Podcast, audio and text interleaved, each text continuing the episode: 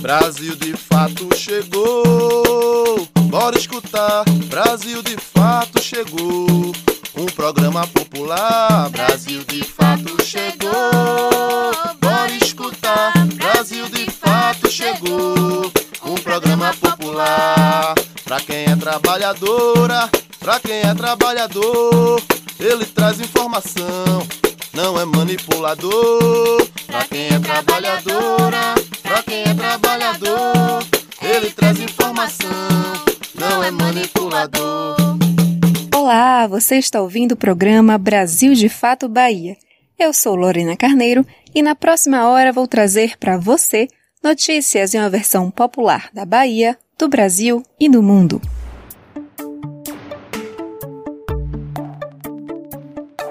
Hoje a gente vai trazer dicas de economia para não fechar 2022 no vermelho. Na entrevista dessa semana, conversamos com Pablo Bandeira, do Movimento de Trabalhadoras e Trabalhadores por Direitos, sobre direito à cidade e a luta contra os despejos.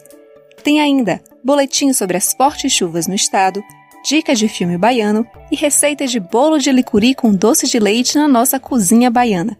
Fica com a gente pela próxima hora.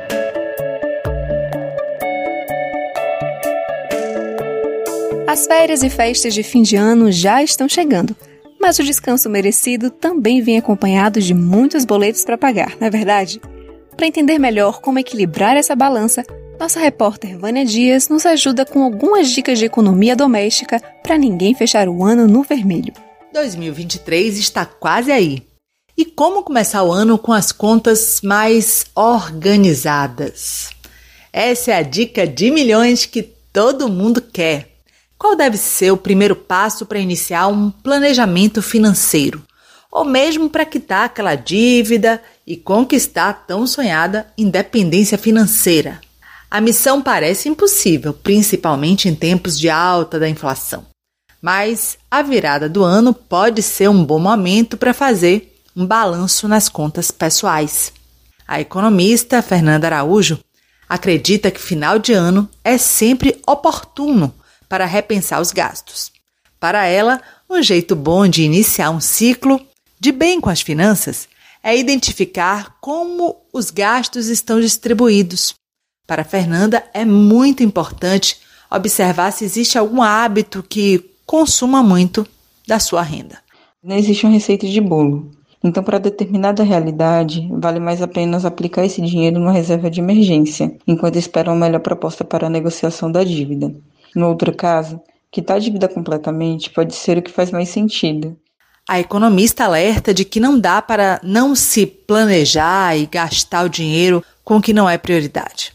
Nas escolas, a educação financeira não é tema de estudo e talvez este seja um assunto obrigatório para as salas de aula. Além de ser importante porque é de pequeno que se aprende, Fernanda defende que para alcançar uma melhor saúde financeira é importante vincular metas concretas ao dinheiro investido. Como fazer uma viagem, comprar um bem, de maior valor agregado, uma complementação da aposentadoria. Dessa forma, se consegue uma melhor noção do que se fazer com essa renda, em qual aplicação investir, por quanto tempo, entre outros detalhes. Fernanda chama atenção para os dados do DIAESE, que calcula o salário mínimo necessário para suprir as necessidades básicas de hoje, no mês de novembro. Mesmo que se leve em consideração as paridades regionais, o salário mínimo atual, de 1.212, está muito aquém desse valor e tem sofrido nos últimos anos ajustes abaixo da inflação. Ela explica que pode ser difícil equilibrar o orçamento numa situação de elevação do custo de vida e manutenção de um salário baixo. A organização financeira numa sociedade tão desigual como a nossa pode ser muito dura para uma parte significativa da população, parecendo que é um problema individual, de apenas falta de organização. Ao reconhecer que essa é a realidade da maioria do povo brasileiro, Fernanda reforça que é importante comemorar os pequenos avanços. Pagamento de dívida, uso mais regulado do cartão de crédito e fazendo pequenos ajustes para viver uma vida mais tranquila financeiramente e sem grandes percalços. Entrevista Brasil de Fato.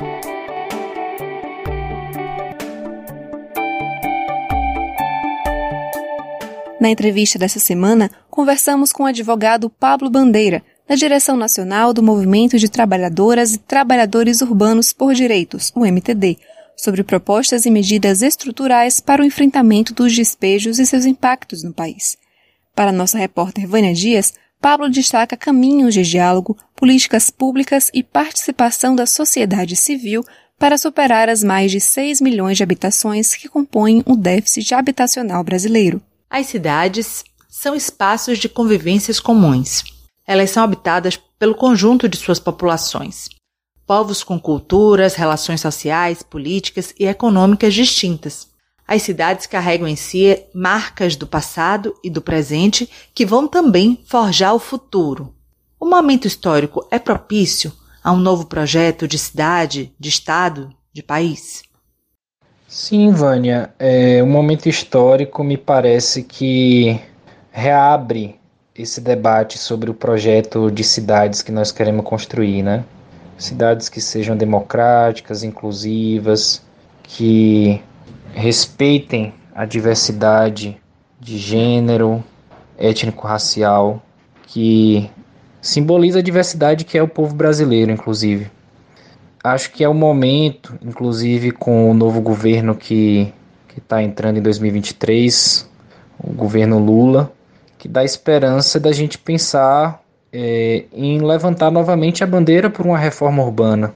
É muito necessário que a gente pense demandas para a população que não só passa pela demanda da habitação, mas também da mobilidade urbana, do saneamento básico, do acesso a serviços públicos, né, como serviços de saúde, que na pandemia inclusive entraram tão em evidência, né, da necessidade da gente ter um sistema único de saúde. Então a cidade ela reúne um conjunto de demandas e acesso a direitos, né, que de fato está colocada aí a necessidade da gente retomar e acho que tem espaço sim para a gente fazer um debate sobre projeto para cidades. O Brasil enfrenta uma complexidade de conflitos fundiários. A campanha Despejo Zero mapeou mais de um milhão de pessoas ameaçadas de despejos coletivos no campo e na cidade. Onde vivem, quem são e quais as condições de vida dessa população que convive diariamente sob esse risco. Então, Vânia, de fato, a campanha Despejo Zero cumpre um papel fundamental, o que se trata da gente ter um olhar, inclusive, sobre o perfil né, dessas famílias que estão hoje aí na condição de ameaçadas de despejo, né? Em grande medida, um perfil é, de famílias chefiadas por mulheres, mulheres negras, é, com idosos, crianças é, e famílias que foram para essa condição das ocupações urbanas, né? Porque se você está ameaçado é, de despejo, né? É porque você está ocupando um terreno é, ou um prédio, uma construção que está sob a propriedade de outra pessoa, mas que você se utiliza da posse muitas vezes desses terrenos e prédios que estão vazios, que estão subutilizados, que não cumprem a função social e a função social da propriedade, né, prevista na Constituição Federal, ela é uma condição para você usufruir de um imóvel. Então, essas famílias reivindicam a posse desse imóvel para que ele cumpra a função de moradia, já que, é, vale lembrar, esse contexto mapeado pela campanha, ele se iniciou ali com a pandemia de Covid-19, que colocou né, muitas pessoas numa condição de desemprego ali logo nos primeiros meses. O auxílio emergencial amenizou essa situação, mas muitas dessas famílias sem renda não tiveram outra alternativa senão buscar um teto né, é, que não passasse pela necessidade de pagar um aluguel e que infelizmente né, é, os preços eles estão nas alturas. Então a campanha ela cumpriu esse papel, né? E a gente tem aí essa situação que hoje está agravada com mais de um milhão de pessoas. Qual a realidade do Nordeste e da Bahia nesta temática? Veja, no Nordeste, é, hoje entre as regiões que estão mapeadas pela campanha é, em números de famílias, né, de pessoas ameaçadas, o Nordeste está em terceiro lugar, atrás da região Sudeste e pasme da região Norte, que normalmente não entra muitas vezes nesses dados, né, a nível nacional, mas que tem um mapeamento e tem um, uma presença também da campanha, né, que tem facilitado bastante também que esses dados cheguem e estejam é, ali, né, mapeados. É, a gente sabe também que é, esses dados, eles são os dados que a campanha conseguiu reunir, mas que com certeza eles não representam a totalidade do número de famílias que hoje vivem, né, em aglomerados urbanos, né, em condição precária de habitação. É, então isso é o que a campanha conseguiu reunir, de fato, principalmente em locais que têm acompanhamento, né, seja de um movimento social, seja de uma assessoria jurídica, seja de uma assessoria técnica voltada também ali para a condição de habitação. É, e a Bahia não é diferente disso, né? Hoje pelos dados mapeados da campanha, são mais de 4 mil né, é, famílias que estão ameaçadas no nosso estado.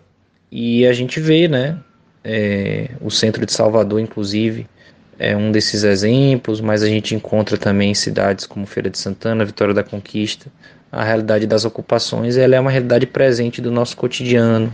Grandes aglomerações urbanas, inclusive, né, ocupações irregulares que foram na, na formação dessas cidades.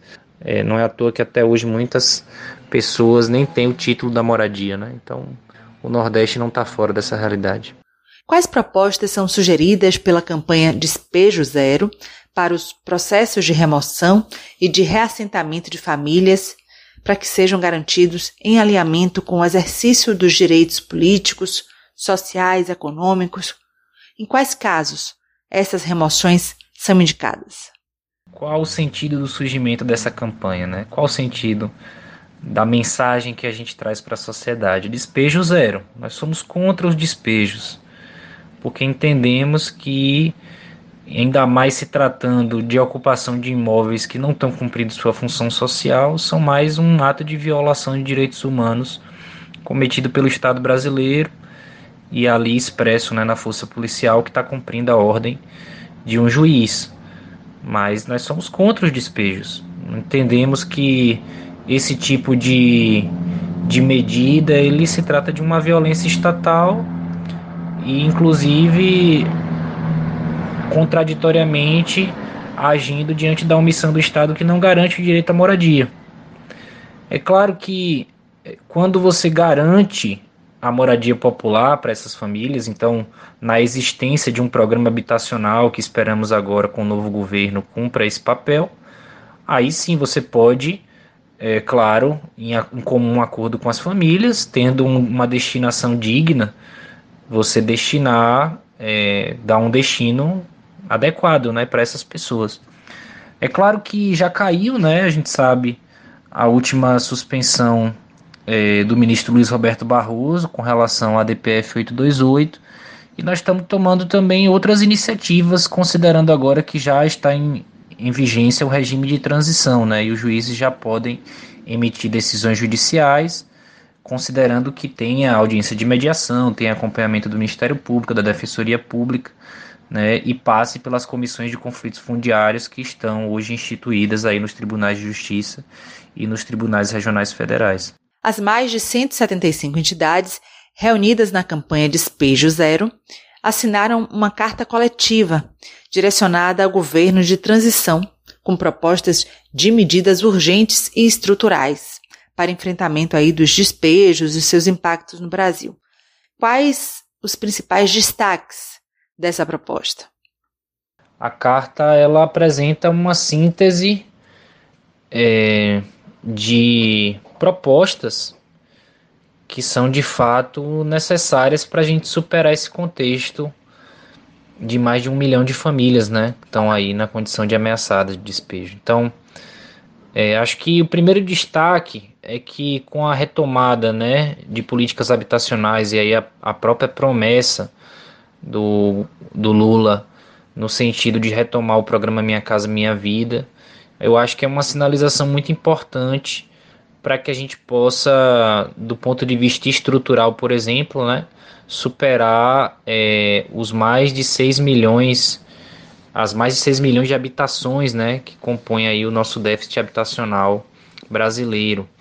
Mas em termos de urgência, é, é necessário que haja aí um fundo né, governamental que seja destinado especialmente para esse público que hoje aí está ameaçado. E, e caso ocorram né, essas desocupações, haja um recurso para que atenda, né, tanto não só nas cidades, mas também na zona rural, no campo, que também compõem um pouco desses dados aí da campanha. É, existe também a situação ali da emergência das chuvas, né? A gente sabe, a gente está entrando no verão, que esse é um problema que vem se repetindo e isso é a falta de planejamento urbano que muita, em grande medida penaliza a população. Então isso vai ser necessário. Com relação também a políticas de governo, é, é, muito importante ali que haja um tipo de articulação interministerial, não só com foco no Ministério das Cidades, mas no desenvolvimento agrário, direitos humanos, e que dê conta dessa pauta dos conflitos fundiários. Além da superação das crises de saúde pública e econômica causadas pela pandemia da Covid-19, quais caminhos você vê como possibilidade de ser construído com a sociedade civil para garantia efetiva dos direitos à cidade? Me parece que esse é um tema que vai colocar, vai ser colocado na mesa, inclusive agora novamente com o futuro governo, inclusive não só com a retomada dos conselhos e conferências, que já foi a experiência aplicada no passado, mas com a criação de novas formas, né, novas ferramentas de participação da sociedade civil. Então, a própria campanha ela sugere, né, como medida estrutural também, a criação de uma ouvidoria federal que trate dos conflitos urbanos e agrários. Então, entre outras medidas, né, que a gente pense é, que seja inclusive a fomentada a participação popular. Por exemplo, é, a possibilidade de você ter dentro do orçamento federal, né, da, daqueles que aplicam as políticas sociais, do Minha Casa Minha Vida, mas também do Bolsa Família, entre outras, uma parte, né, um percentual desse orçamento global que seja destinada né, ali a participação, né, fiscalização da comunidade, das famílias atendidas, né, e que a gente supere inclusive essa ideia de beneficiários dos programas sociais. Nós somos sujeitos, sujeitos ativos, participativos. A sociedade ela precisa ter condições de participar e muitas vezes num contexto de fome e desemprego é, é claro que a, a urgência primeira é você conseguir pagar a janta, né? Aquela famoso ditado: você trabalha de manhã para pagar a comida que você vai comer à noite. É, então me parece que agora, é, com o novo governo, a participação popular ela vai estar tá, vai tá recolocada e aí inclusive para a gente fazer as lutas necessárias pelo nosso direito à cidade. Vânia Dias para Brasil de Fato Bahia.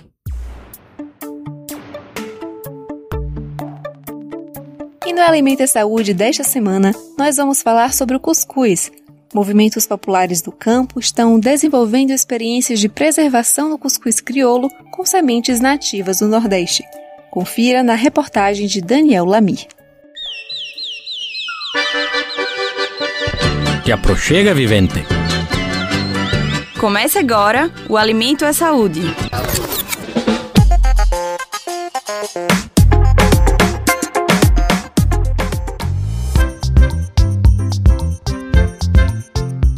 Uma das defesas presentes no Guia Alimentar para a População Brasileira pode ser exemplificada pela história do cuscuz no Nordeste. Na década de 40, as famílias rejeitaram tentativas de indústrias de processamento do prato típico da região, como identificou Josué de Castro na obra clássica Geografia da Fome, publicada em 1946. De acordo com o livro, o sentido do faça você mesmo imperava na cultura alimentar, quando a população se apropriava do plantio do milho aos cuidados com o sabor do cuscuz no prato.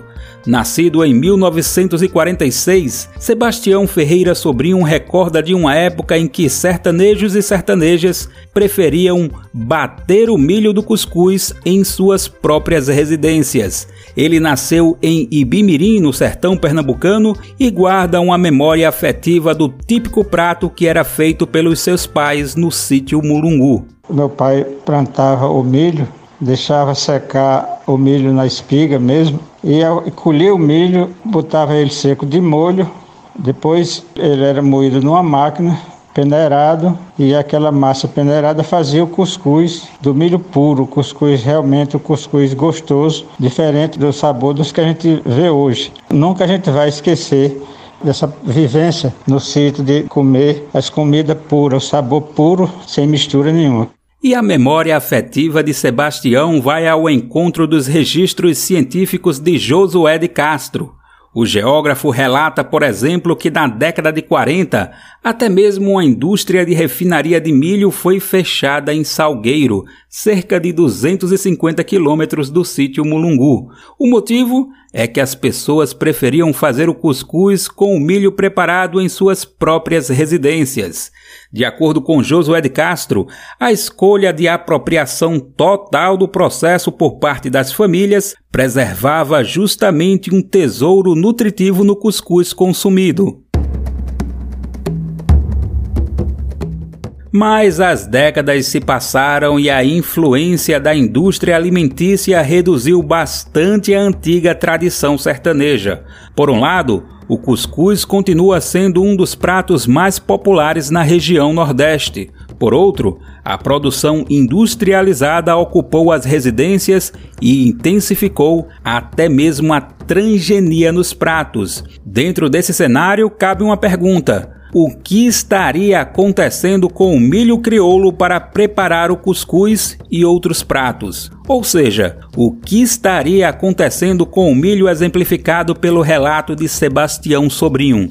Emanuel Dias é assessor técnico de sementes da organização ASPTA ele aponta que há desafios de ordem técnica e política para que as pessoas do campo mantenham a produção de milho sem alteração de sua composição genética. O assessor técnico lembra que as famílias que resistem preservando o milho crioulo passam constantemente por ameaças de contaminação por espécies transgênicas. Emanuel defende a efetivação de políticas públicas que garantam a preservação das sementes crioulas. Ele também lembra que, além de qualquer divergência sobre a utilização de transgenia, esse processo também ameaça a autonomia das famílias camponesas. Além dessa divergência, dessa disputa, olhando mais no campo da saúde, o milho contaminado, o milho transgênico, ele tem efeito para a autonomia das pessoas, né? Porque uma vez ele contaminado, as pessoas vão perder aquela mística da troca, da doação e vão ter sempre que comprar o milho. Ou seja, a autonomia no preparo do cuscuz, exemplificada por Sebastião Sobrinho durante a infância no sítio Mulungu, passa para outro cenário. Entra em jogo a dependência de empresas e do governo.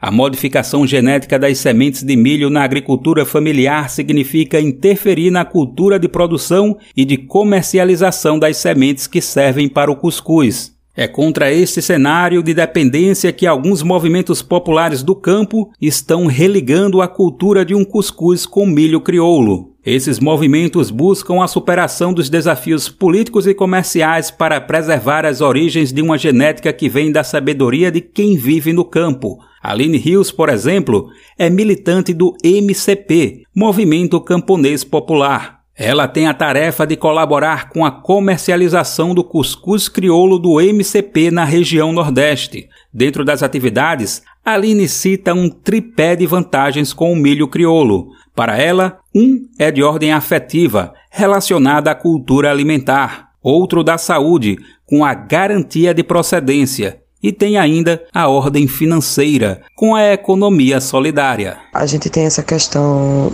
do tripé da sustentabilidade, né? Quando a gente consegue atender o social, o econômico e o ambiental, a gente consegue se fortalecer assim na produção sustentável de alimento. Há outras experiências de produção sustentável de flocos de cuscuz na região Nordeste. Um exemplo é a Cooperativa Agropecuária Mista Regional do Irecê, no estado da Bahia, que produz, em média, 80 toneladas de flocão de milho crioulo por mês. Unidades do Armazém do Campo em todo o Brasil também disponibilizam flocos de cuscuz com utilização de milho crioulo.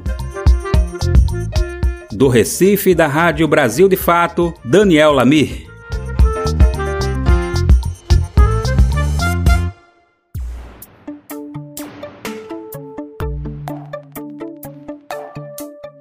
E no nosso No Apito da Vez, a gente tem a participação diretamente do Catar. O baiano e rubro-negro Fábio Nunes compartilhou com a gente um pouco da sua experiência de assistir os Jogos da Copa do Mundo de pertinho. Fala galera, meu nome é Fábio Nunes, eu sou da Bahia, torcedor do Esporte Clube Vitória.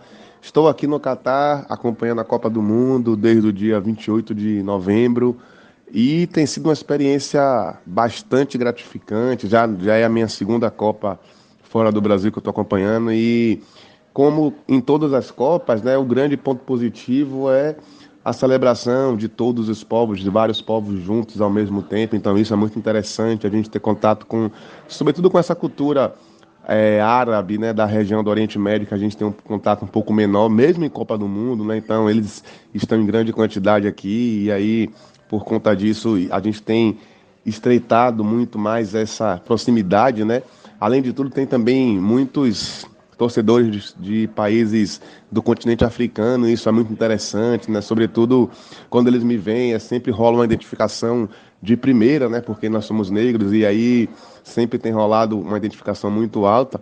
E apesar de todos os problemas que a gente sabe que o Catar tem, né, em relação aos direitos humanos, direitos das mulheres, a gente tem visto que as mulheres estão participando aqui de muitos jogos, de todos os jogos, de todos os eventos, de todas as festas, de todas as celebrações, e isso tem sido um ponto bastante interessante. Então, espero continuar aqui, espero continuar voltar para casa somente com o Hexa e estamos aí junto na torcida pelo Brasilzão.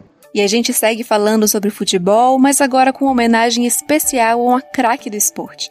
A Câmara Municipal de Salvador vai conceder a comenda Maria Quitéria para a jogadora Formiga, a soteropolitana Miraildes Maciel Mota, mais conhecida como Formiga, marcou história no futebol feminino ao bater o recorde de participações na Copa do Mundo atuando pela seleção brasileira, da qual se despediu no fim do ano passado. Foram sete edições com a camisa verde-amarela, entre 1995 e 2019. A Comenda Maria Quitéria entregue às mulheres que se destacam em atividades que beneficiam a cidade de Salvador ou o estado da Bahia, em 2019, a ex-atleta, que hoje atua como comentarista de futebol, já havia recebido a comenda 2 de julho pela Assembleia Legislativa do Estado.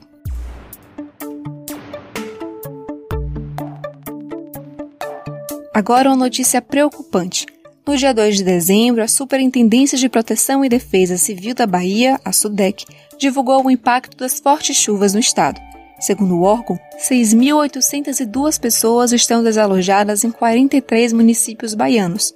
Dentre eles está São Félix, no recôncavo da Bahia, município que, além de ser afetado novamente pelas chuvas, teme os impactos provocados pelo possível transbordamento da lagoa da usina hidrelétrica de Pedra do Cavalo. Moradores de São Félix, no recôncavo da Bahia, voltam a sofrer com as chuvas na região.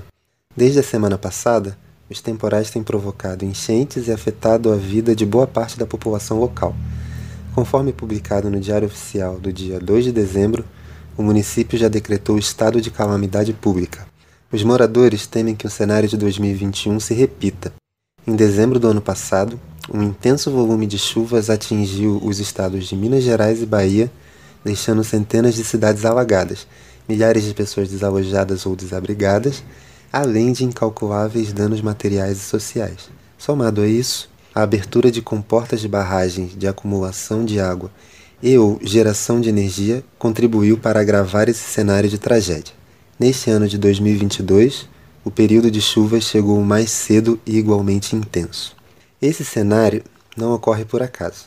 O índice de desmatamento na Amazônia, por exemplo, chegou a 9.277 km de área de floresta derrubada entre janeiro e setembro deste ano, pior marca da série histórica do Instituto de Pesquisas Espaciais, o INPE. Já o sistema de alerta de desmatamentos do Cerrado aponta que o desmatamento nesse bioma cresceu 15% no último semestre. A combinação desses e outros fatores agrava ainda mais o cenário das mudanças climáticas e da alteração do regime de chuvas.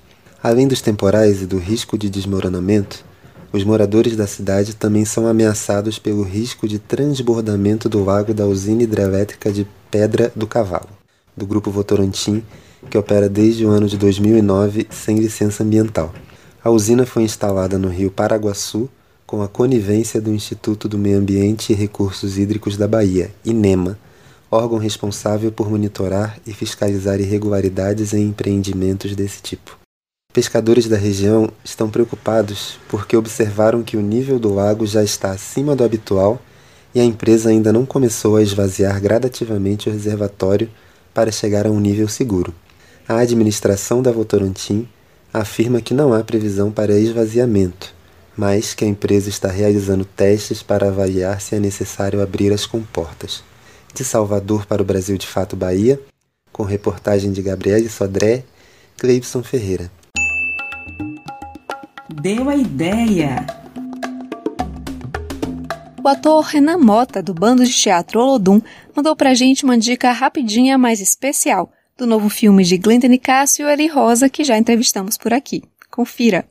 Olá, eu sou Renan Mota, ator do Bando de Teatro Olodum.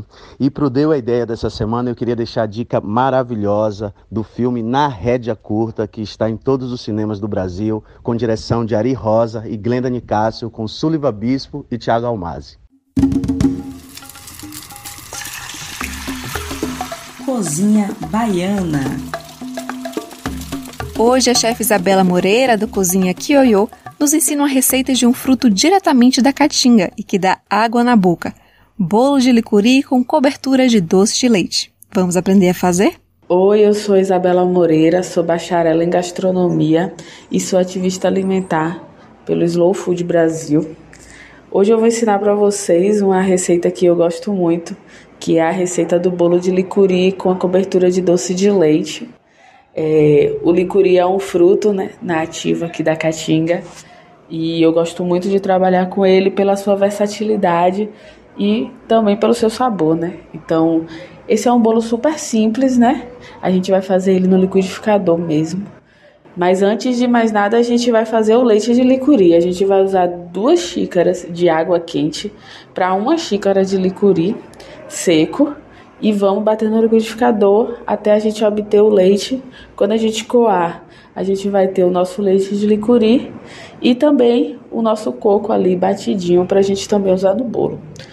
Esse bolo vai no liquidificador, ele é super simples. A gente vai usar duas xícaras de açúcar, duas xícaras de farinha de trigo, quatro ovos, uma xícara de leite, né? Esse leite de licuri que a gente fez, e duas colheres de sopa desse coco também que sobrou uma colher de sopa de fermento em pó e duas colheres de sopa de manteiga. A gente vai bater no liquidificador, né? Primeiro a gente vai bater os ovos, o leite, a manteiga, o açúcar e o coco.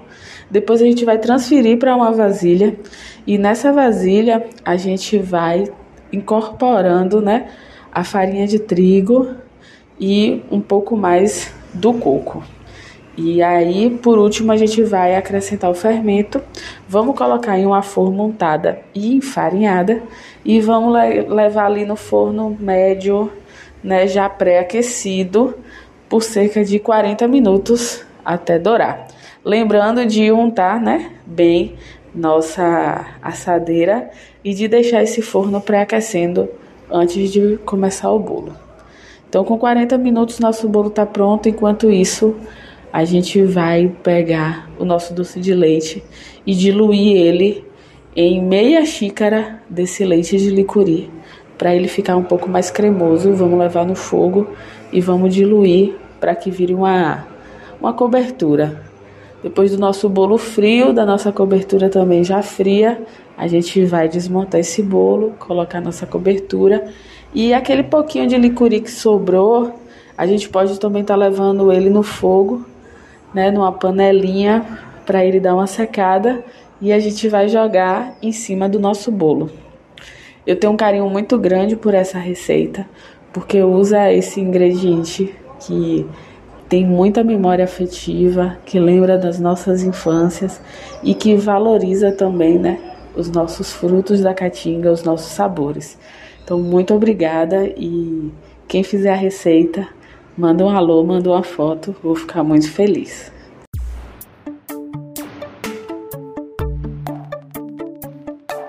E vamos agora para o giro pelas notícias do Nordeste.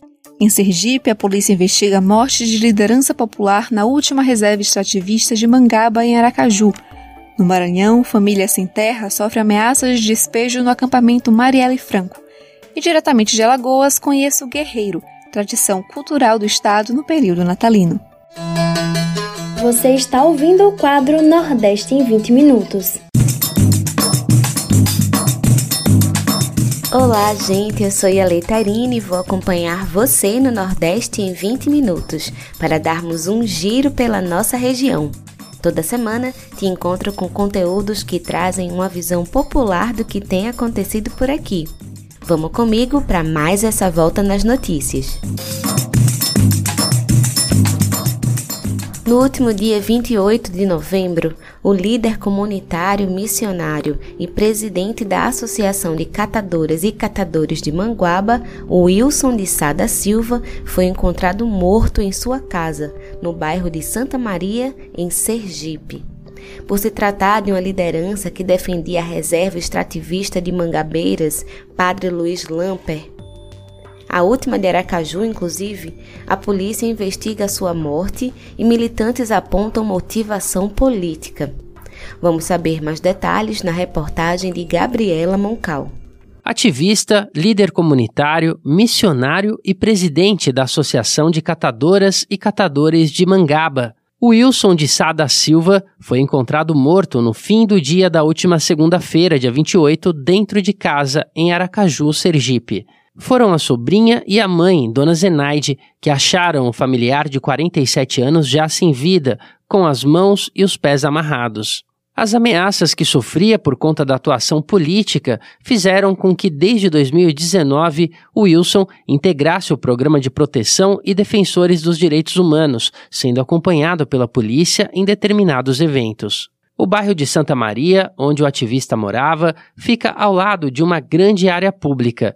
Dentro dela está localizada a reserva extrativista de Mangabeiras Padre Luiz Lamper, a última da capital sergipana. Ali, 49 famílias, incluindo a de Wilson, vivem há gerações da extração de mangaba. Os conflitos aumentaram na região desde o avanço de um processo de urbanização implementado pela Prefeitura de Aracaju com a empresa privada Camel Empreendimentos e Construções para a obra de habitações populares. Angela Mello, do PT, vereadora de Aracaju, acompanha as mobilizações feitas pela comunidade extrativista e tinha proximidade com o líder comunitário. Segundo a parlamentar, que também integra a mobilização, em nenhum momento a comunidade foi contra a construção de moradias populares. Ela explica que a luta é pela preservação do território e que a prefeitura construa habitações em outras áreas, inclusive próximas da reserva. E essa, no nosso entendimento, é a última área de mangabeiras em uma comunidade é, urbana de extrativismo em Aracaju. A área ela está localizada em uma região que é muito cobiçada pelas grandes construtoras, quer dizer, ou seja, né, é uma área que é muito cobiçada pelo capital imobiliário. Em 2016, o território foi ocupado por integrantes de um movimento de moradia que depois se retiraram mediante o recebimento de um auxílio aluguel e do comprometimento da Prefeitura de Aracaju de construir moradias populares. A partir daí, com forte atuação de Wilson, houve uma articulação envolvendo a comunidade extrativista, movimentos sociais e até a Universidade Federal de Sergipe, incluindo parlamentares e procuradores em defesa da reserva de Mangabeiras. O conflito se intensificou a partir de 2021, quando a Prefeitura de Aracaju começou dentro da área as obras para o projeto habitacional. De acordo com Angela Mello, cerca de 200 árvores centenárias entre mangabeiras e cajueiros foram derrubadas. Segundo a comunidade local, o Wilson sempre chamava a imprensa, fazia a denúncia e paralisava as máquinas com manifestações. Desde o ano passado, a administração municipal está sob a gestão de Edivaldo Nogueira Filho, antes do PCdoB e atualmente do PDT. Questionada, a prefeitura informou ao Brasil de Fato que lamenta a morte do extrativista e que contesta a suposta omissão do município na solução do conflito no território. O Instituto de Criminalística fez uma perícia na residência de Wilson de Sá nesta terça, dia 29, e a Polícia Civil colheu o depoimento de familiares e vizinhos. Os trabalhos foram acompanhados por representantes da OAB, a Ordem dos Advogados do Brasil, e do Ministério Público Federal. Uma multidão de familiares, amigos e moradores da região se aglomeraram na rua aos gritos de justiça. Além da tristeza, a vereadora Ângela Mello afirma que o sentimento é de indignação. Ela cobra uma solução para o caso. O tombamento de Wilson não vai silenciar nem nossas vozes e nem as vozes é, das lideranças lá da, da reserva extrativista das Mangabeiras, Padre Luiz Leiper. É, na nossa concepção, na nossa avaliação, ela vai nos dar força e coragem para continuarmos a nossa luta e em luta, não é? Esperamos que as autoridades do Estado de Sergipe elucidem o mais breve possível esse crime, né, é, esse crime bárbaro que abalou todas e todos nós. A procuradora do Ministério Público Federal, Lívia Tinoco, também foi ao local e, segundo nota do órgão, pediu apoio da polícia para elucidar o caso. As autoridades afirmam que a causa da morte do ativista está sob investigação e que nenhuma hipótese ainda está descartada. De São Paulo, da Rádio Brasil de Fato, com reportagem de Gabriela Moncal. Locução: Douglas Matos.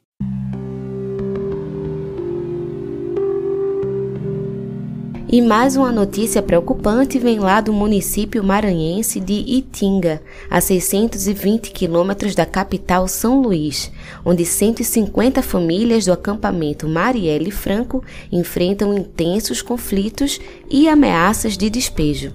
Vamos saber mais na reportagem de Mariana Castro. Localizado no município maranhense de Itinga, a 620 quilômetros da capital São Luís, o acampamento Marielle Franco enfrenta intensos conflitos. As fazendas vizinhas contaminam as lavouras com agrotóxico, as famílias sofrem ameaças de despejo e agora denunciam violência envolvendo policiais fardados e seguranças privados da empresa Viena Siderurgia, que reivindica a posse da área. Cerca de 150 famílias estão acampadas no local. Em assembleia feita neste mês de novembro com a presença de representantes do governo do estado do Maranhão, eles falaram sobre os casos de violência. O presidente da Associação de Moradores, Francisco Lima, explica a situação. Estamos aqui numa batalha, numa luta contra uma empresa gigante e ultimamente a gente tem recebido pressão tanto da parte da milícia armada é, como da polícia militar, que tem feito visitas e ameaças, tentando retirar a gente a qualquer custo daqui da área.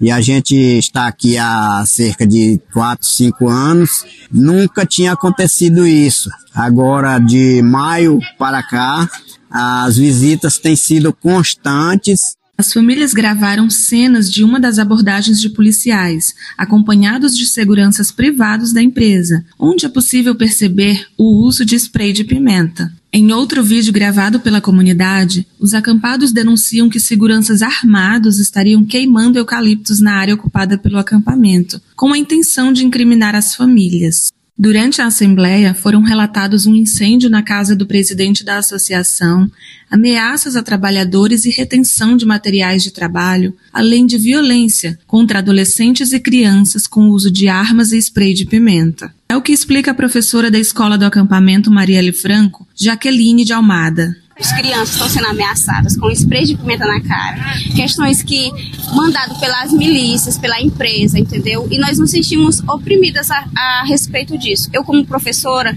o que eu tenho a falar é que eu me sinto revoltada. Isso é um ato revoltante que é feito com a comunidade. Por quê? Porque além de nos intimidar e nos oprimir, além de fazer isso com os adultos, também fazem com as crianças, que são os nossos alunos. Em razão da intensificação dos conflitos, uma equipe do governo do estado foi encaminhada até o local. Por causa dos ataques, o acampamento Marielle Franco foi incluído no Programa Estadual de Proteção aos Defensores de Direitos Humanos. A secretária de Direitos Humanos, Amanda Costa, esteve no acampamento e reforça o papel do Estado. Ao fazer esse processo de oitiva, né, foram apontados pelos moradores a necessidade de reforço na segurança pública para preservar a vida e integridade dos moradores, também as questões relativas ao diálogo com o Instituto de Regularização Federal, o INCRA, para discutir e esclarecer dúvidas da comunidade acerca da titularidade da terra, porque eles demandam é, que seja feita, que eles possam se tornar beneficiários da reforma agrária. A partir desse processo, que são medidas que não excluem as tratativas que estão sendo discutidas no âmbito do processo judicial, é, nós esperamos garantir que se construa uma solução pacífica que possa compor e mediar a garantia de direitos de todos e todos envolvidos, em especial das comunidades integrantes da, do acampamento Marielle Franco. Do Maranhão para a Rádio Brasil de Fato, Mariana Castro.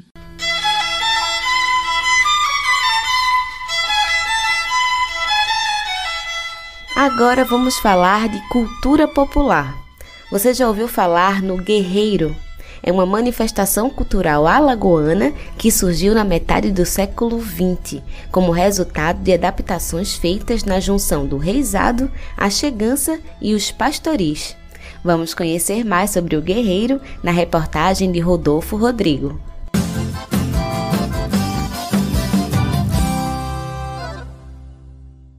Uma das coisas mais significativas do nosso país é o folclore. Em cada região, as manifestações culturais dão vida a tradições ancestrais que contam e registram a nossa história. O mês de dezembro no Nordeste é marcado por diversas expressões artísticas que representam o Alto de Natal. Peças teatrais que contam de forma ensaiada o nascimento de Jesus. O Guerreiro, por exemplo, é uma manifestação folclórica lagoana que tem como objetivo anunciar a chegada de Messias, o menino Jesus. Em um verdadeiro espetáculo de cores, cantigas e figurinos, é possível identificar a riqueza cultural do Estado nos detalhes das apresentações. O Guerreiro é um folguedo genuinamente alagoano que surgiu na primeira metade do século XX, como resultado de adaptações feitas na junção do reizado, a chegança e os pastoris. O nome para esse folguedo vem da guerra disputada nas apresentações. Com espadas em mãos, os guerreiros da nação dos caboclos lutam com a nação dos índios Peri para a conquista do arraial. Para João Lemos, diretor do Fórum de Cultura Popular e do Artesanato Alagoano e brincante do guerreiro, a tradição folclórica é um símbolo da cultura alagoana. O guerreiro é aquele brinquedo que maior expressa o sentimento de pertencimento do povo alagoano. É, a maior, é o maior símbolo de representatividade popular desde as classes mais altas, abastadas, às classes mais simples que estão nas periferias das nossas cidades. O guerreiro é o maior aquele é o maior vulto que une as massas, une as classes e representa com todo o vigor e com todo o esplendor a cultura popular de Alagoas. Característica marcante nas apresentações é a diversidade das vestimentas. As cores marcantes e coloridas nos trajes passam por brilhos como espelhos, enfeites de árvores de Natal, fitas diversas e coroas. E para contar a história, cerca de 30 personagens participam da apresentação, alguns deles associados a figuras natalinas, como a Estrela de Ouro, e outros que compõem os jogos, as canções e os entremeios, como a lira, o caboclo, o mestre e o contramestre. Principais condutores da encenação que chamam a atenção pelo uso dos gigantes chapéus em formatos de igrejas, como explica João. Os mestres focaram na, na essência do alto. Se o alto ele vem para louvar o nascimento do menino Jesus, então ele também quer engrandecer a, a religião que professa a sua crença em Jesus Cristo, no caso a Igreja Católica. Então esses esses grupos eles foram criando. Então, tem um detalhe: cada chapéu daquele também tem uma, uma, uma, um significado.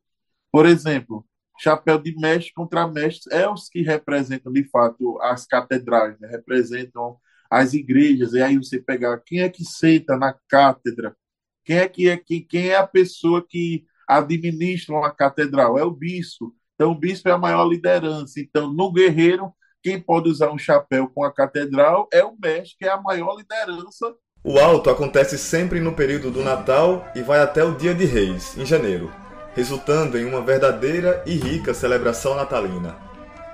O guerreiro recebeu o título de Patrimônio Imaterial de Alagoas em 2019.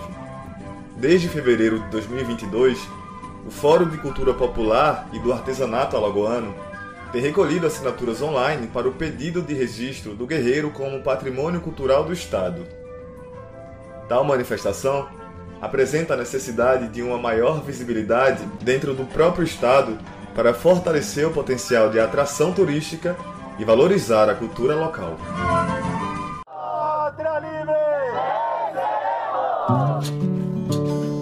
Vozes Populares. E aí, galera, eu tô chegando para mais uma edição do Vozes Populares, um programete que traz as pautas e as diversas vozes dos movimentos, coletivos e organizações populares.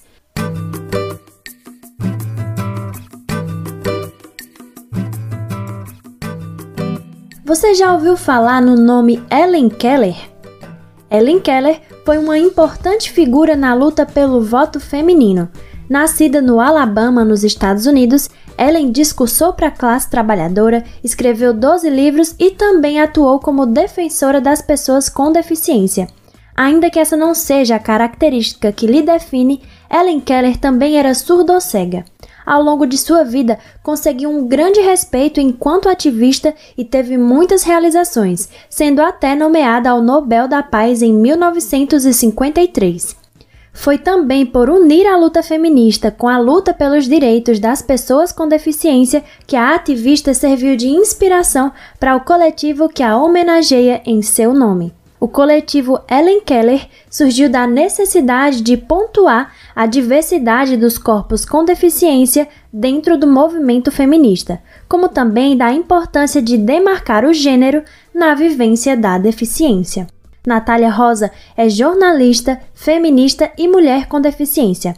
Ela vive em Recife e participa do coletivo junto com mulheres do Brasil inteiro, inclusive aqui do Nordeste. São mulheres que também assim como eu, reconhecem essa invisibilidade do movimento feminista em pautar a, a luta da mulher com deficiência. A jornalista até fez seu trabalho de conclusão de curso sobre o tema A Invisibilidade da Mulher com Deficiência no Movimento Feminista. Natália fala sobre o que falta para o feminismo ser mais inclusivo. Acho que acho que dá voz mesmo, sabe? Dá mais espaço, assim. Acho que quando a gente. Até mesmo quando a gente entra em, em grupos feministas, que a maioria não tem deficiência, muitas até escutam, né? Mas isso não é muito levado mais adiante, sabe? Como uma pauta mesmo, não é uma coisa que, que seja abraçada como uma pauta mesmo do movimento feminista, sabe? A gente reconhece, assim, as outras lutas, né? Que obviamente são muito importantes e são lutas que também atingem a gente, né? Porque, assim, mulheres com deficiência também são negras. Mulheres com deficiência, embora muitos não, não queiram reconhecer, também são LGBTs, também são mães, né? Muitas uh, não têm nem esse direito de ser mãe, sabe? Porque fica sempre aquela questão social, né? De, ah, como é que você vai cuidar de uma outra criança se você não cuida de você mesmo? Sabe? Fica essa, essa coisa assim, tratando mesmo a mulher com deficiência como uma eterna criança. Enquanto as mulheres com deficiência não se enxergam representadas pelos movimentos feministas, elas se articulam entre si para se fazerem ouvidas.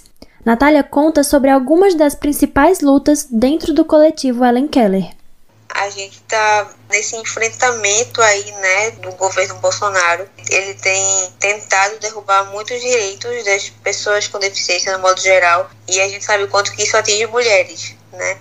Por exemplo, quando ele, ele coloca uma volta de uma escola especial, o quanto que isso vai impactar meninas que serão mulheres, né, na frente. E de repente o Bolsonaro vem e quer acabar com esses direitos, tanto o direito à, escola, o direito ao trabalho também, né?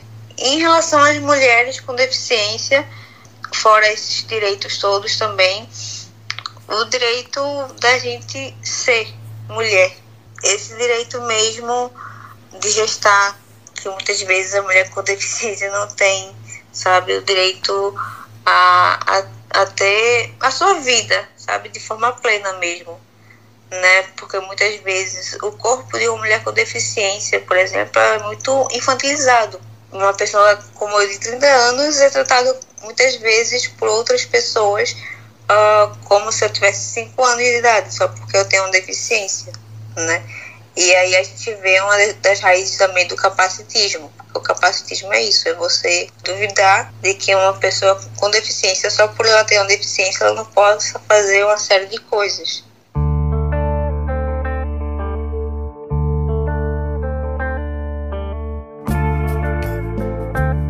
A gente viu que Natália citou sobre a luta pela derrubada do governo Bolsonaro, a luta pela inclusão na educação e no mercado de trabalho e o direito à autonomia.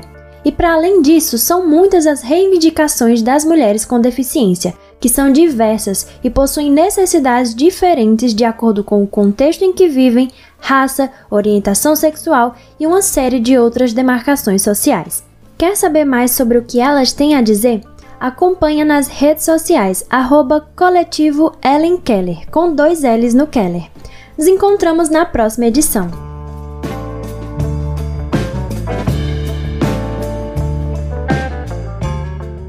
O Vozes Populares é uma produção do Brasil de Fato Pernambuco e teve apresentação e roteiro por Júlia Vasconcelos, edição de texto e coordenação por Rani de Mendonça e edição de áudio por Fátima Pereira.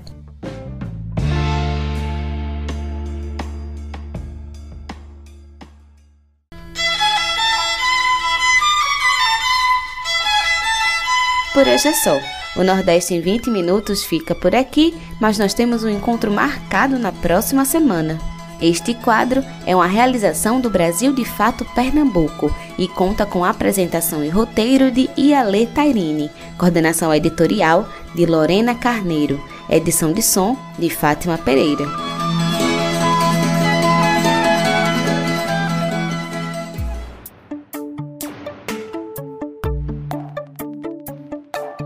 O nosso programa vai chegando ao fim. Se você quiser entrar em contato conosco e enviar suas sugestões, manda uma mensagem para o WhatsApp 75998439485. Participaram deste programa Fátima Pereira na edição técnica, Vânia Dias, Alfredo Portugal, Gabriele Sodré e Daniel Lamir na produção e reportagem, eu, Lorena Carneiro, na locução, roteiro e produção, e todo o coletivo que constrói o Brasil de Fato Bahia. Nós ficamos por aqui. Boa semana e até o próximo programa.